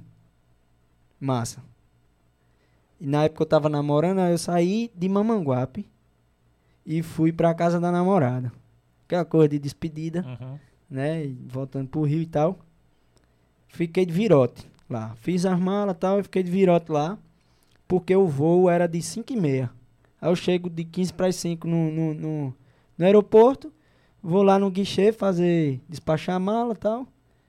Sua passagem está cancelada. Como assim? Sei não. Pergunta ali na loja. Fui na loja. Moço, minha passagem está cancelada. Sim, está cancelada. Como se eu tenho um cartão de embarque aqui, comprovante de pagamento, meu assento no, no avião, como é que tá cancelada? Sei não, tá cancelada. Bem arrogante, sabe? Aí eu, não adianta eu me estressar, né? Eu tenho que arrumar uma solução. Essa oportunidade aí eu não vou perder nem a pau. Aí eu fui nos outros guichês que estavam abertos das outras companhias. Não tinha passagem pro Rio. Eu fui e lascou. Aí minha namorada na época pegou e fez. Ó, tem uma passagem aqui, 2,400 saindo de Recife. Se você quiser, eu lhe levo lá agora. Aí a- a- o guichê da Azul tava fechado. Aí do nada abriu. Aí tava a banda de Juliette todinha. E eu conheci uma galera. Aí eu, e eu indo embora pra ir pra Recife já. Pensando em comprar Uhum. e indo embora. Eu fiz, é, e aí cumprimentei a galera e tal. E aí, vocês estão indo pra onde? Estamos indo pro Rio. E de que horas? Agora, de seis e meia. Fiz, oxi. Aí eu fui no guichê. Moça, quanto é que tá a passagem de ida pro Rio? 3.444. Que pariu, velho. Aí, tipo, o dinheiro tinha voltado pra minha conta, os 1.300 de Ah, fato. cancelou e voltou. Fo- Na verdade, voltou pra Johnny Sim, e, sim, sim. voltou pra mim. Pra. Aí pensei assim, "Fih, eu quero. Toma aqui no débito. Pum, comprei. Fih, Eu vou. Vou perder nem a pau. E aí eu tinha no final de semana, aí fui, fui pro Rio. Aí eu tinha no final de semana um, um show com Daniel Pina na Casa da Pólvora, aqui. Ali na, no espaço. E tipo, ia ser massa tal. A gente tinha feito uma divulgação. Aí eu chego no Rio, paro lá na base, lá na casa de Marília, na época que Jussara, que era dona da casa, que virou uma mãe pra mim. Me ajudou demais. Aí, Jussara, eu posso parar aí e tal? Ela vem, aí. Já tinha feito uma comida pra mim e tal. E tô indo ali na Record. Ela, meu filho, você vai conseguir e tal. Aquela torcida toda que ela acompanhou os perrengues. Aí no caminho pra ir pra Record, eu fiz, eita, eu tenho que dar satisfação do show. Aí nessa satisfação do show nos stories, eu peguei e contei do que tinha acontecido. Mostrei até comprovante. Ah, ganhei uma oportunidade aqui, torçam por mim, não posso dizer o que é e tal. Beleza, cheguei lá, velho. Era isso de virote, sem dormir. E depois, numa semana, no Rojão danando, gravando. Aí, quando eu cheguei lá, era um estúdio gigante, areia, umas pedras de mentira, um mói de espada, workshop de, de luta. Deram as espadas, vai. Aí pronto. Já aprendendo a lutar, Um giraia com toda a criando visão. as coreografias lá e tal, pá, pá, pá, pá. E eu não sabia, era um teste. Não, ela, a, a, a, a gente não tinha dito isso, mas era um teste. Que no outro dia, chamaram pra ir no outro dia. No outro dia, tinha metade da galera. Aí, beleza. Aí, workshop de novo, não sei o quê. Aí, eu, beleza, tô contratado aqui. Aí, eu ganhava 2.300 conto por mês. E era, o- e era a grana que eu gastava no Rio, com aluguel, alimentação, no canto, lá na pensão que eu tava com o Pedro, meu brother. Aí, é, durante esse processo, era um, eu era um soldado filisteu. Eu era soldado filisteu 8. Tinha numeração. Eu era elenco B. Elenco B nem é o, elenco principal e nem é figuração. São atores com DRT, com registro, que passaram por um, por um curso para aquela determinada função, que no caso era a luta. Era workshop de, de, de arco e flecha, de montagem de cavalo e tal. E a galera pa- começaram a gravar, a gravar e não me chamavam. Chamavam os oito e não me chamavam. Durante uns três meses isso. E eu recebendo. E, e Núbia, a gente chegou pra mim e fez, olha, eu vi sua guerra, o que você tá lutando aqui. O que é que tá, aconteceu? A galera não tava me chamando e eu ia lá pra assinar e ia nos setores tudinho questionar. Meu irmão, por que, é que não estão me chamando? Eu achava até que era xenofobia. Uhum. Em algum momento pode ter uma fala aqui. E eu até concordo ali. Numa, numa novela bíblica, né? É, sim. Eu no meio de uma raiva com espada na mão, paraibano. Eu ia dizer, eu furo seu bucho, seu filho de rapariga. eu ia mandar logo uma dessa na raiva. E aí, ela viu questionando muita coisa e tal. Ela chegou em mim e fez, ó, essa grana aí que você gastou, 3.444, que até hoje eu não tenho, eu entrei com processo tudo. Eu vou lhe pagar. Ela disse. Foi, eu vou lhe pagar porque você merece. Aí ela foi pagando parcelado pra mim. Que Foi foi, que foi me estendendo no Rio até eu chegar no ponto de ter essa oportunidade no Mato Sertão. Porque se não fosse isso também, outra costura, né? Eu não, não, não, não ia estar lá. E eu precisava estar lá pra poder entrar na parada. Outra confirmação. De milhares, tá ligado? Que, que, que Ô, rolaram. Luca, tu, tu citou a xenofobia. Chegou a sofrer xenofobia em algum momento? A gente sofria ali no dia a dia. Um, um Uber, por exemplo. Ei, tu é de Recife, né? Eu- não, teve, aí era direto, não, sou da Paraíba, João Pessoa.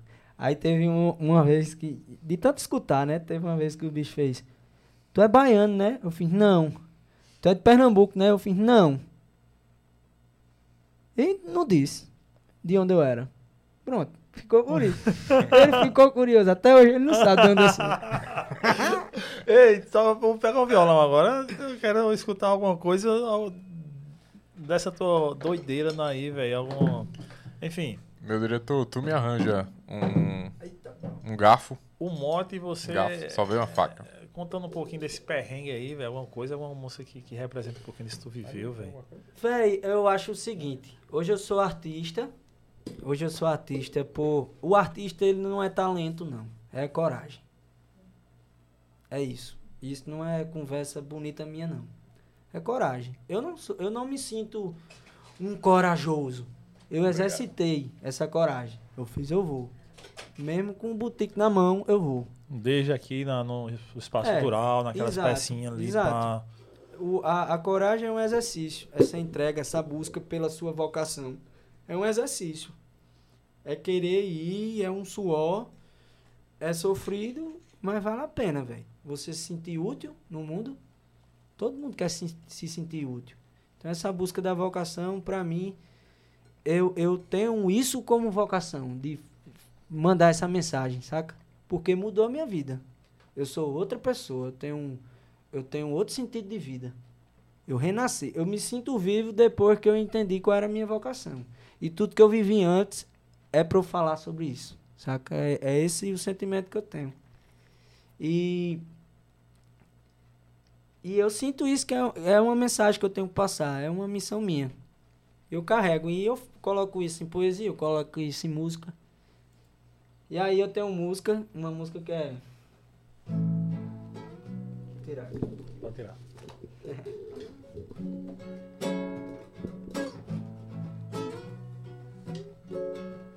Eu dei um coice na, eu dei um coice na engenharia. Eu dei um coice na engenharia pra fazer teatro, música e poesia. Pra fazer teatro, música e poesia. O melhor cálculo que fiz na minha vida. E o resultado ao quadrado foi instiga de passar pelos obstáculos, danando por riba. E há quem diga, isso dá dinheiro não. Foi o coração que é irmão e me disse, me segue não visse, pra tu ver o que é tolice. Caba chato na velhice, dá pitaco porque é triste. Eu dei um coice na engenharia. Eu dei um coice na engenharia pra fazer teatro, música e poesia. E que coisa Boa. bem dada pra porra, viu, meu irmão? Cara, que massa, velho. É, Que massa, que massa essa música, mano. Que massa, que massa, velho. e tem outras também que eu falo disso. Tem um brega, ó. Tá, eu, eu afinei esse bicho, ele desafinou. Vai ficar do ar. É, né? Que diz: Eu prefiro ser um louco. Seguir padrão pra mim é pouco. É mesmo que levar um soco. É mesmo que sentar num toco. Ai, como dói. Eu prefiro ser um louco. Pra poder jogar o jogo. Acender todo o meu fogo e conquistar a minha logo. Tá desafinado. Eu prefiro ser um louco varrido, doidão. Alguém que escuta o seu coração. Entende que a vida é uma vocação. Cagando e andando pra tua opinião. Eu falo isso e não é chilique. Nem muito menos porque estou triste. Não dou ouvidos para o seu palpite. O olho que me julga, que entra no crossfit. Eu prefiro ser um louco, louco doidão, doidão. Louco doidão, doidão. Louco doidão. Eu prefiro ser um louco, louco doidão, doidão. Louco doidão, doidão. Louco doidão. Lembrou Bom, muito que- Mamonas Assassinas nordestino. Cara, que massa, velho. E, e essas tuas músicas, essas daí estão tipo no, no Spotify, não tem? No, no Não. YouTube? Ainda no- não, Ainda, ainda não, não. ainda não, mas vão estar. Nesse momento, eu e Zé, a gente vai trabalhar nossos individuais. Zé tem uma sacola de música, tá gravando um álbum dele aí. Pós, E eu vou fazer o mesmo, gravar um. pós-novela, vocês saíram com um projeto juntos. Foi. A gente tinha muita, a gente tem muita composição. Porque é, pra, pra galera que, que não acompanha e conheceu você na novela, conheceram vocês na novela, muita gente ficou pensando, "Pô, é uma dupla, uma dupla de. Quem não conhece repente acha que é uma dupla de repentista, mas quem sabe, quem sabe que é repente sabe que não é. Mas não, eles são uma dupla. Então muita gente entendeu e imaginou vocês, talvez ainda imagine e pense vocês como uma dupla. Os dois associem sempre. Ah, vocês Aham. entraram, eram uma dupla, foram pra lá uma dupla e saíram uma dupla. Mas vocês se formaram para aquele momento na novela, desenvolveram um projeto, mas cada um na sua caminhada. É, eu e Zé, a gente já tinha muitas composições e a gente tinha um desejo de gravar. E iríamos fazer isso. Aí rolou os personagens na novela, bateu, deu certo. E por ter dado certo e a galera ter gostado, eles associaram de fato a gente junto. Isso, muito massa. E então a gente uniu duas coisas: o pedido do público, que era a gente trazer alguma parada, então a gente gravou um EP com seis músicas, e também um, um desejo da gente de, de gravar aquilo que a gente acreditava. Perdão. Aquilo que a gente acreditava. E aí a gente fez isso, gravou o clipe. É, assistam, escutem, por favor, coloquem em suas Exatamente. playlists, que isso ajuda a gente pra caramba. Se você de fato gostou, ponha nas suas playlists. Estabelecimentos, botem para rodar nos seus locais, por favor. Exatamente. E aí a gente também cumpriu demandas que chegaram, né? Propagandas, publicidades, e a gente foi fazendo. E nesse momento a gente decidiu fazer o trabalho individual de cada um, porque a gente precisa mostrar isso, velho. Sabe? É... Zé tá gravando um álbum, montou banda, vai rodar. E vocês vão gostar pra caramba do que ele vai trazer. Saca, Zé tem, é um compositor fodástico. E eu também vou trazer minhas músicas. Essa música, por exemplo, eu vou, é, Prefiro Ser Um Louco, eu vou gravar. Vou, vou também fazer meu álbum, minhas paradas. Minhas paradas com poesia. Como ator também estou sempre buscando isso, querendo oportunidade como isso. E o, e o público, é, para o público entender que de fato foi uma união divina ali que aconteceu. Mais uma confirmação que deu super certo. Eu queria pouco, velho. Eu queria caminhar devagarzinho. Eu queria aquele personagem lá que eu tive, sabe? E aí eu recebi esse extraordinário. E eu quero outros personagens. Eu quero viver essas outras histórias e cada personagem lhe ensina pra caramba. Eu e Zé, a gente faz essa dissociação, mas a gente tem uma sacola de música aí que a gente quer mostrar. Até esse EP que a gente soltou, ele não define nossa união, não. As características da gente juntos. José é um, Luquete é outro, e os dois juntos é outra parada. Então, saquei. É, é, eu queria que tu explicasse como é que funciona, a, a caracter, como é que foi construído o personagem, como é essa construção do personagem, de onde veio as ideias e de onde tu busca ideias e como é, ou se, a, se a- o diretor tal, como é que já, já impõe que tem que ser aquele jeito. E o de onde veio, pra galera de casa, de onde veio o polêmica da cidade e o pandeiro quadrado. Massa. É, nessa construção, quando a gente foi escrever o primeiro texto, é, eu mandei assim, e aí José, era José. E aí José, tudo certinho? Na, no improviso ele já veio tudo certão. Aí, eita, cara, que massa, velho. Aí já bateu, já ficou. Então já construiu alguma coisa. Jargões. Tanto eu como o Zé, a gente gosta disso, de, de jargão. E como meu personagem era. Ele ia estar na Gazeta de Canta Pedra, aí. E aí a gente foi criando assim. De, de início era. Palmito, ele sempre chegava, porque ele veio da cidade, ele veio da novela, apareceu ali e. Diz, Totão, o que é que tu tem pra me dizer? Bota pra fora o que tu tem, que tu sente. Como ele era da- do jornal, ele dizia: Me dê uma notícia. Me dê uma notícia. Agora eu quero uma manchete. Aí ele dizia: Cena do próximo capítulo. Então a gente foi construindo ali. Depois que minou isso, e com o tempo a gente foi entendendo isso também, que o personagem ele é desenvolvido com o tempo. Você pega um pouco dele ali, vai fazendo e, e aos poucos você vai descobrindo.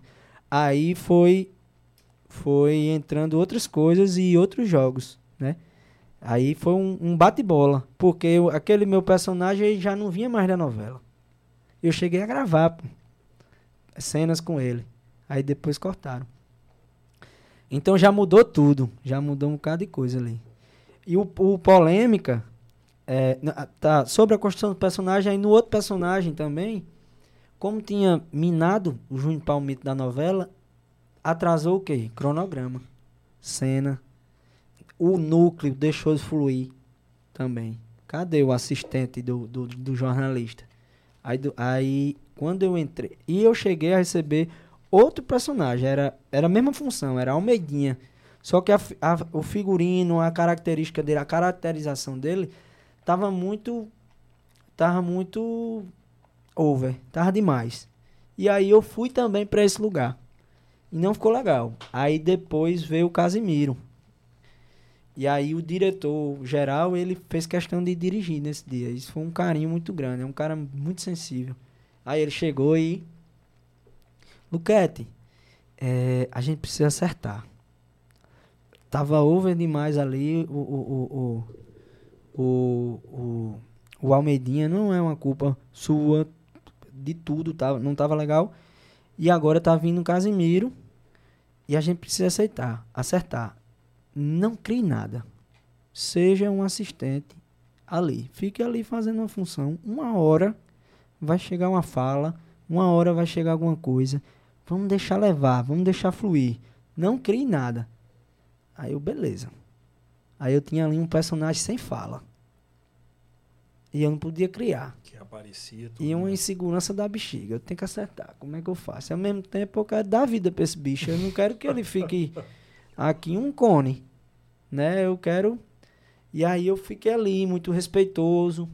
Porque ali tinha um, o, o protagonista do núcleo, era o jornalista, o Dorcidão, o Érico. Eu não queria também ferir isso. Então você fica num misto de, de sensações. Até onde eu posso ir, eu, tam, eu, eu tenho que respeitar, mas eu também não posso deixar de ser ousado, né? Aí fiquei naquele e fui sentindo o personagem. Eu fiz ele é calado, eu vou criar um negócio, ele é calado. Se ele não fala nada, aí eu crio um negócio. Tipo, fala aí alguma coisa. Oi, vamos lá. Oxi, era, e já fazia assim já. Não tem uma galera que quando Tem, você tem, tá tem, falando. tem, isso- tem, tem, tem. Eu tenho umas duas pessoas próximas a mim que é desse jeito. Isso dá uma agonia desgraçada. Dá, dá. Aí eu tentei botar isso, só que aí o diretor de cena é tudo, é tudo. A, a televisão, a novela, o cinema não é teatro. Você não faz uma coisa pra todo mundo ver. A, a, tudo é pra câmera. Então o cara que, pra essa câmera aqui, o cara não vai fazer uma cena assim. Ele pra conversar contigo, ele diz, rapaz, saca? Pra mostrar o perfil. É, é uma sacada. Isso eu aprendi muito lá. Então eu tava fazendo isso. Pra, pra isso dar certo, tinha que ter um close só nisso. Rapidinho. Pum, cortou em mim, voltou pra parada, sabe? Saquei. Pra mostrar o caco do cara. Era pedir demais. Fez Luquete, isso é legal, mas. Aí ele me explicou isso. Eu, realmente e tal. Massa. Beleza, o que é que eu faço? Aí daqui a pouco veio uma. Uma palavra. Aí daqui a pouco veio uma frase. Aí daqui a pouco veio seis. Aí eu, eita pau. Aí fui fazendo. Aí daqui a pouco já tava um negócio esquentando. Aí daqui a pouco os, os dois personagens iam, iam gravar ali, a parada numa cena. Aí o diretor pega e faz. Vamos botar romance, porque viraram um casal, os dois. Sim. Vamos botar romance aí, vamos vender esse casal. Eu falei, eita, agora. Aí pronto, aí a gente botou. Aí a cena foi legal. Aí quando eu abro o, o cronograma de cena da semana, do que eu tinha pra fazer, tinha lá, eita, cena de Casimiro. Eu ficava torcendo pra vir uma cena de Casimiro. Aí, cena de Casimiro, quando eu vejo, velho, era Casimiro pegando um buquê de casamento. O elenco todo. E o meu personagem foi escolhido pra pegar o buquê. Ficou muito especial isso, né? Eu, caramba, não tô acreditando, não. Eu tenho que criar alguma coisa. Aí eu criei uma parada. E aí no dia, toda novela tem evento. Quando a novela tá quase terminando, eles criam um evento, porque dentro de um evento ele consegue mostrar a realidade de, de, tudo que tá se resolvendo. Tipo, aquele casal ficou junto, sabe? Num, num só episódio ele fala de todo mundo. Uhum. Isso é uma técnica de novela. E aí, quando a gente foi gravar lá, o evento é muita gente trabalhando, velho. É um fuzuê danado. E num calor desgra- desgraçado do Rio de Janeiro, na, na, na, na cidade cenográfica. E passa o diretor Alan pra lá e pra cá, pra lá e pra cá, pra lá e pra cá, suando e cheio de função, cheio de função. Aí eu querendo dizer pra ele o que eu tinha criado, saca? Fiz, Alan, Alan, Alan, queria tirar uma dúvida. O que foi, Luquete? Diga logo, eu tô muito ocupado. Não, é rápido, é só um, um caco do meu personagem. Di- Como assim, Luquete? Eu falo alguma coisa. Ele, não sei o que é, eu, não fala nada. Aí ele, eu deixa eu botar ele. Adorei, bota. Aí eu fui lá em Érico, que era o, quem eu iria contracenar. Fiz, Érico, eu tenho uma proposta aqui e tal. Aí fiz a mesma dinâmica com ele. Falei alguma coisa, o bicho, o que é, caralho? Não, fala nada, ele. Você é escroto. Eu, bicho, você é escroto. Vamos botar.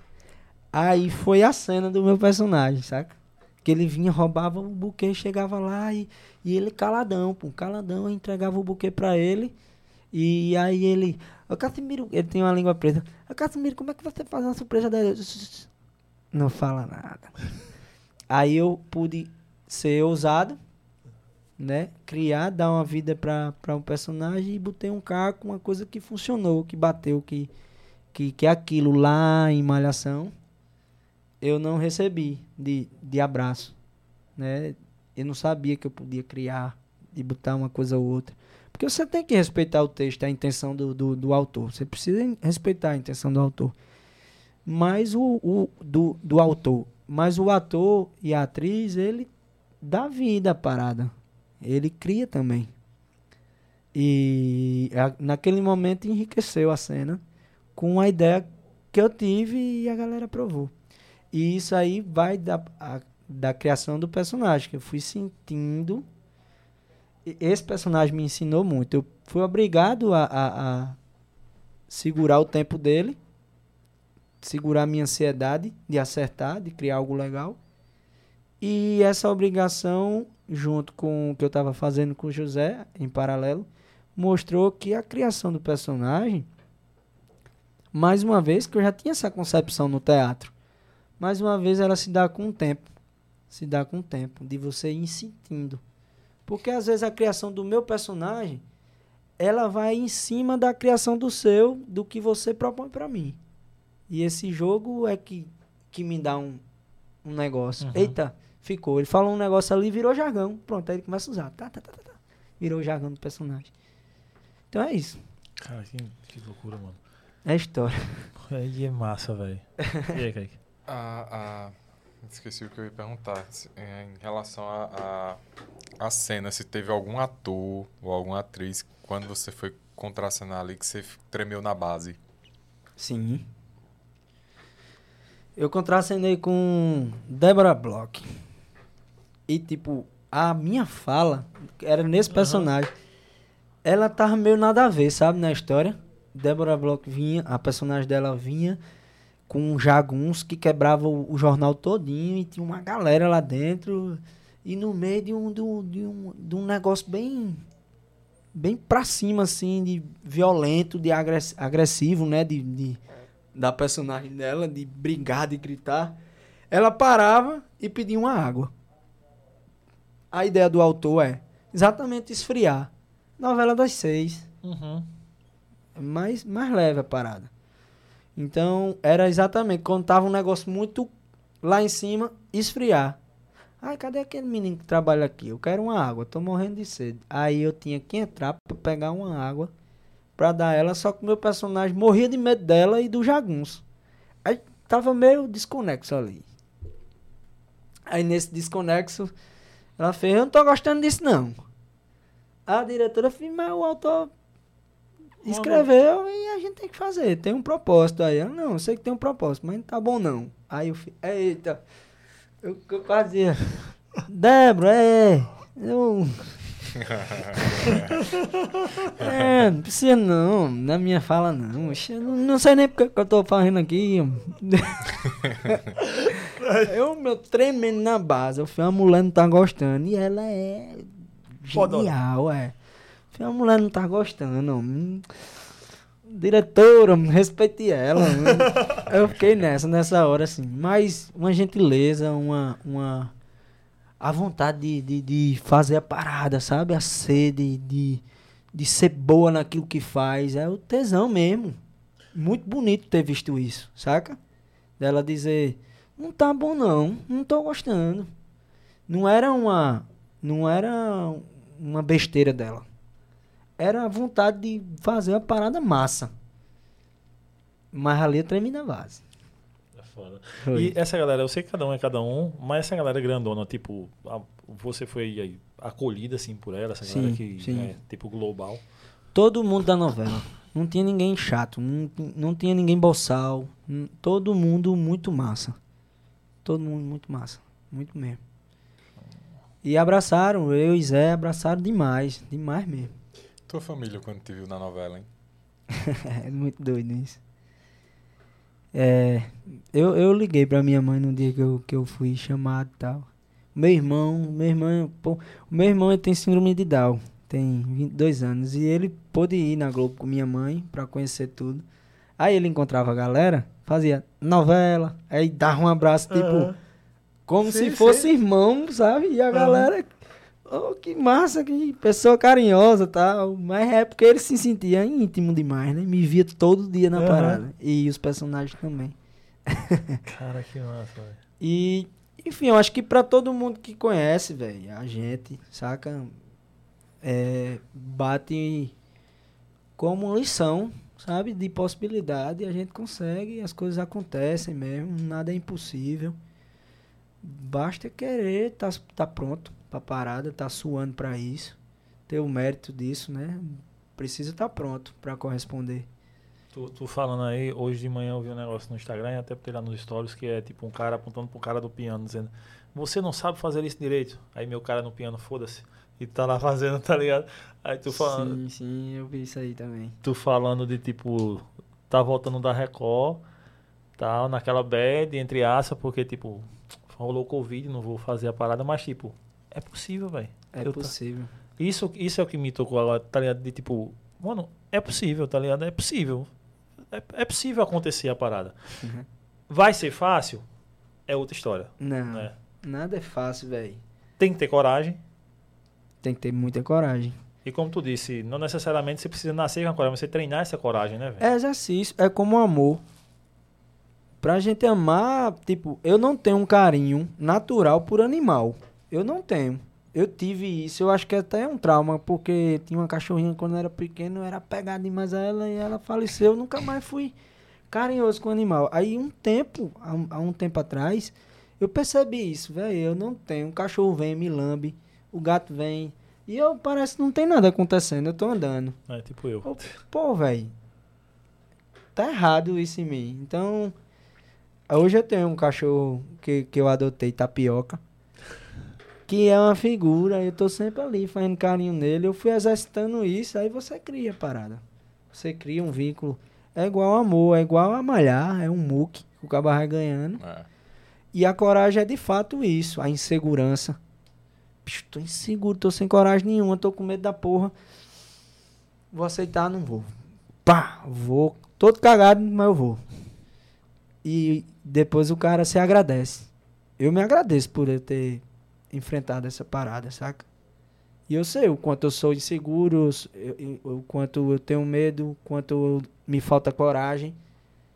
Mas eu entendi que eh, eu não tenho que nascer com isso, não. O cara vai criando a parada e exercitando e indo. Isso a vida me ensinou, né? Na, na vivência.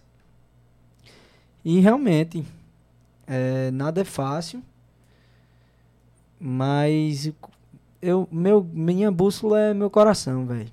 Eu sigo muito ele. Ele que me levou. Ele dizia, eu sentia o caralho. E criava coragem porque escutava. Total isso. Tem até uma poesia que eu, que eu, que eu falo. É, vou lhe contar um segredo. Tá me escutando? É, aí diz: Faça sempre o que você tem medo. O medo é o caminho que seu coração está apontando. Em alguma situação é isso. Eu acredito piamente nessa parada. Muito mesmo. Luquete, qual o teu sonho? Véi, eu realizei o sonho de entender para que, que eu nasci.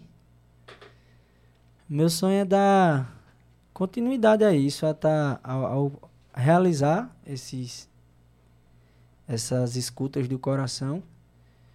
Meu sonho é colocar essas minhas músicas, espalhar essa minha poesia, essa mensagem da vocação que, que eu veja alguém isso batendo em alguém, porque tem uma parada que às vezes você escuta a mesma coisa de várias pessoas. Tu tem que fazer isso, tu tem que fazer isso, tu tem que fazer isso. Mas alguém em um certo momento diz a mesma coisa e bate diferente em você.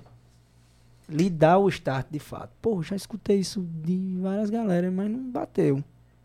Mas fulano chegou pra mim e me disse aqui bateu em mim essa parada. eu tenho.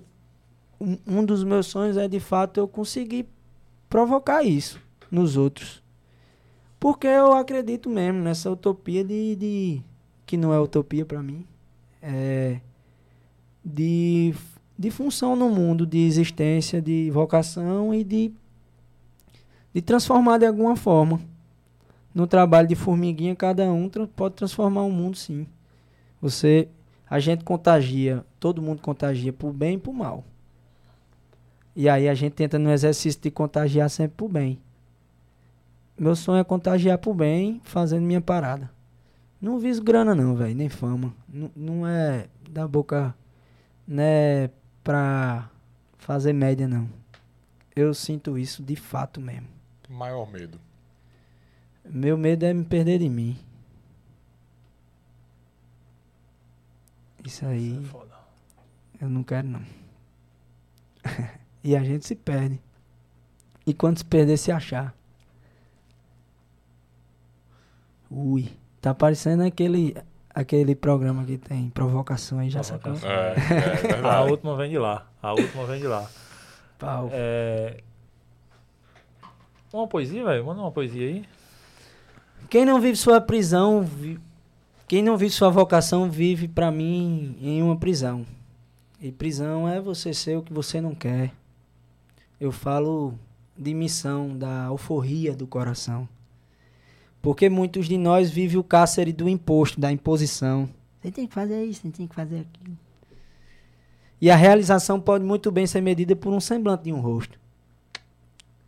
De você ser o que de fato você não é algemado a um querer que é alheio, confinando o seu anseio, presidiando sua fé. Você não tem que cumprir esse tipo de pena, não. Simplesmente faça o que lhe satisfaz. A liberdade vale a pena. Rebele-se. Fuja desse alcatraz e aprecie a ida, sem precisar voltar, sem gradear a vida. Você quer viver ou quer durar? Eu quero viver. E querendo viver. Aí a última vem nada das provocações, né? Porra, tu já viveu coisa pra caramba de emoções, de. E, e incrível, assim, sua resiliência, velho. Pra mim, assim. Porque eu vou dizer, hoje num estado mais, mais tranquilo, é, eu sempre digo isso, né? Mas nunca é espiritualmente. Você consegue, talvez, é, é, aceitar e viver as, as divergências da vida, as situações que fogem do seu controle. Muitas vezes a pessoa vai logo explosivo, xingar, que merda, velho. Tipo, o teste deu um positivo do Covid tanta hora pra dar essa merda vai dar logo agora, na hora do teste aqui, o cara já saía, podia sair lá, tipo, xingando. O cara vai comprar passagem pra tá, viajar e, tipo. Não foi cancelado. Como assim, cara? O cara podia pegar uma briga lá no aeroporto, velho. Podia sair lá preso naquele negócio que eu vou ficar logo irado, quebrar tudo e você, tipo, o ato de você compreender. Não, tem que causar uma solução. Depois eu me preocupo com isso aí. O que é que tem que fazer? Ou então, lá da Record, Pô, é possível, mano. Tá, não sei o quê. Né? E aí na Globo também, e assim na vida tudo mais. Isso acho que vai te dando uma, uma bagagem. é, é, você vai se encontrando cada vez mais com você mesmo. E nesses encontros e desencontros de viver a vida assim, pra você, pra Luquete, pra Lucas, o que é a vida, velho? Eita. A vida é uma resiliência constante. A vida é entender por que se tem vida, por que, que eu existo, qual é a essência disso, da existência. Existem várias teorias, né, para tudo isso. Mas eu tô dentro de um clichê que é sobre o bem. Eu tenho que estar sempre me filtrando, buscando aprendizado para promover o bem de alguma forma, através do meu ofício, através do meu dia a dia, sempre filtrando um monstro que está em mim, que todos nós temos. Nesse tempo, por exemplo, eu estava num, num brilho, numa vontade, numa sede, sabe, numa esperança de entender o que é a vida através da vida. Mas a gente tem altos e baixos, a gente muda. Por exemplo, hoje eu me vejo em outro local. Pô, eu tive um sucesso, uma parada lá com a novela tal, mas eu me vejo recomeçando. O que é que eu vou fazer agora? Qual é o desenho? Qu- Qual é a próxima coisa? A vida também não é a arte também não é, é essas, essas flores todas que, que na essência a gente sente que a vida está aí contaminada com tudo, com os contágios do mal também. Então a vida é, é, é essa resiliência e essa filtragem de si, desse, desses contágios do mal, para que eles não nos dominem, essa filtragem para que a gente passe o, o bem de alguma forma. Eu acredito nisso, nesse clichê. E eu tenho lutado para isso, para tentar ser algo de bom, ser justo, ser ser verdadeiro, ser de verdade. É isso, a vida também viver é perdoar. Tem uma frase de um de um filme Na Natureza Selvagem, que é um dos filmes que eu mais gosto. Into the Wild, que é quando se perdoa, se ama, e quando se ama, a luz de Deus brilha em você. E aí é difícil perdoar também muitas coisas. Mas a gente tá nessa filtragem. Enfim, viver é, é uma gambiarra. Show de bola. E aí, Kaique? Muito agradecimentos, Luquete, a sua presença aqui hoje. Ah, gostaria que você saísse daqui se sentindo muito valorizado por nos representar lá no, nas novelas, nos seus trabalhos, representar a Paraíba, representar o Nordeste. Muitíssimo obrigado por todo o seu trabalho. Obrigado. Eu que, pra galera de casa aí, que eu que carrego comigo coragem, dinheiro e bala. Talvez seja esse o meu discipulado. Hoje nós conversamos, vivemos, conhecemos e abraçamos Luquete no Caixa Retado. Eita, olha aí! Mano, Aí Muito tá bom. certo. cara, obrigado por ter vindo aqui. Obrigado vocês. Obrigado Que- por sua humildade, mano. Por, por enfim, por tudo, velho. Por, por compartilhar a sua história. Foi muito engrandecedor pra mim, velho. Pra nós. Eu queria dizer que eu me senti à vontade, na verdade. Eu esqueci do mundo aqui e pude, de fato, sentir vontade de conversar com vocês. Me senti muito à vontade. Obrigado. Me senti numa rede e vocês balançando. Que massa, velho. É, é assim que todo nordestino gosta. É né? desse jeito, Quem- né, qual é o nordestino que não gosta de agradar as visitas, né? Pois é. É. Galera, Marília, vem cá, vem cá, Marília. Pra galera de casa ver quem vai estar amanhã no canal aqui às 8h30. Ela! Com Cinta estreando aqui no canal. Olha aqui, Maria, baixa, baixa, baixa. Amanhã às 20h30 ela vai estar aqui com quem? com a Cíntia Almeida, diretora do Presídio Feminino. É, Júlia Maranhão vai estar aqui. 18, é, 20 e 30, às quartas arretadas. Você não pode perder. Pois é, quartas das isso por arretadas. nada. Por Po- favor. É, Pois é. Não perca, não. Não perca, vamos estar todo mundo ligadinho. Então, Marília tá com a gente agora. Outra contratação de peso aí pro time. Isso aí. É, agora tá ficando Estamos bom negócio. formando os Vingadores aqui. Meu amigo, tá demais, viu? Pois é, Tá rapaz, arretado mesmo. Nós vamos rasgando e rachando. Todo mundo tem essa não.